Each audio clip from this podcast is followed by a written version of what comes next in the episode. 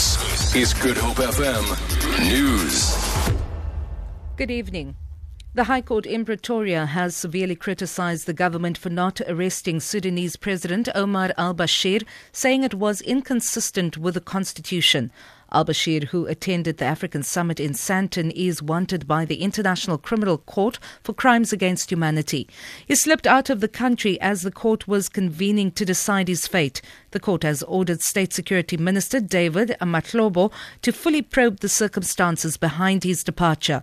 State Advocate William Mokhari informed the court of the latest developments. The Question that uh, the court was asking me throughout as to whether uh, President al Bashir is still in the country uh, has now been answered to me by the government during the short adjournment.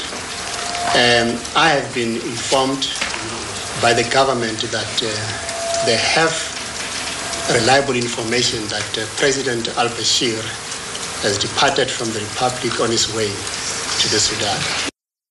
At least 12 people have been arrested after traffic officials who tried to intervene at an illegal drag race in Kraaifontein were pelted with rocks and bottles. The city of Cape Town says a crowd of about 200 people attacked the officers as they were conducting vehicle inspections. Officers arrested three men for public violence and damage to property. Two protesters were taken to hospital after being hit by rocks, while one officer was hit by a bottle. Roadblocks were set up in the vicinity and nine more people were arrested.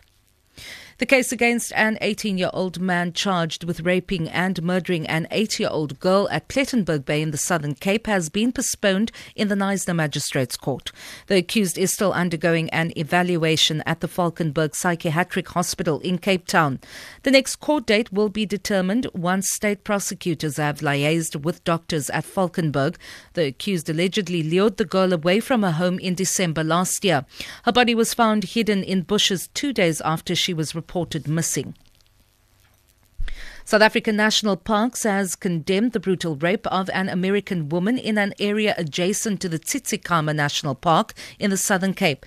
Two illegal fishermen have been arrested. Spokesperson for SANParks, Reynold Thakhuli, says the two are due to appear in court on Wednesday. We discourage people to actually take these uh, trails on their own because of this kind of, of difficulties. But we have a fully fledged ranger corps which works the path. We really commend the police for really moving swiftly and working meticulously in handling the matter. We also want to wish the victim all the strength in this difficult time and we are confident that the perpetrators will certainly face the full might of the law.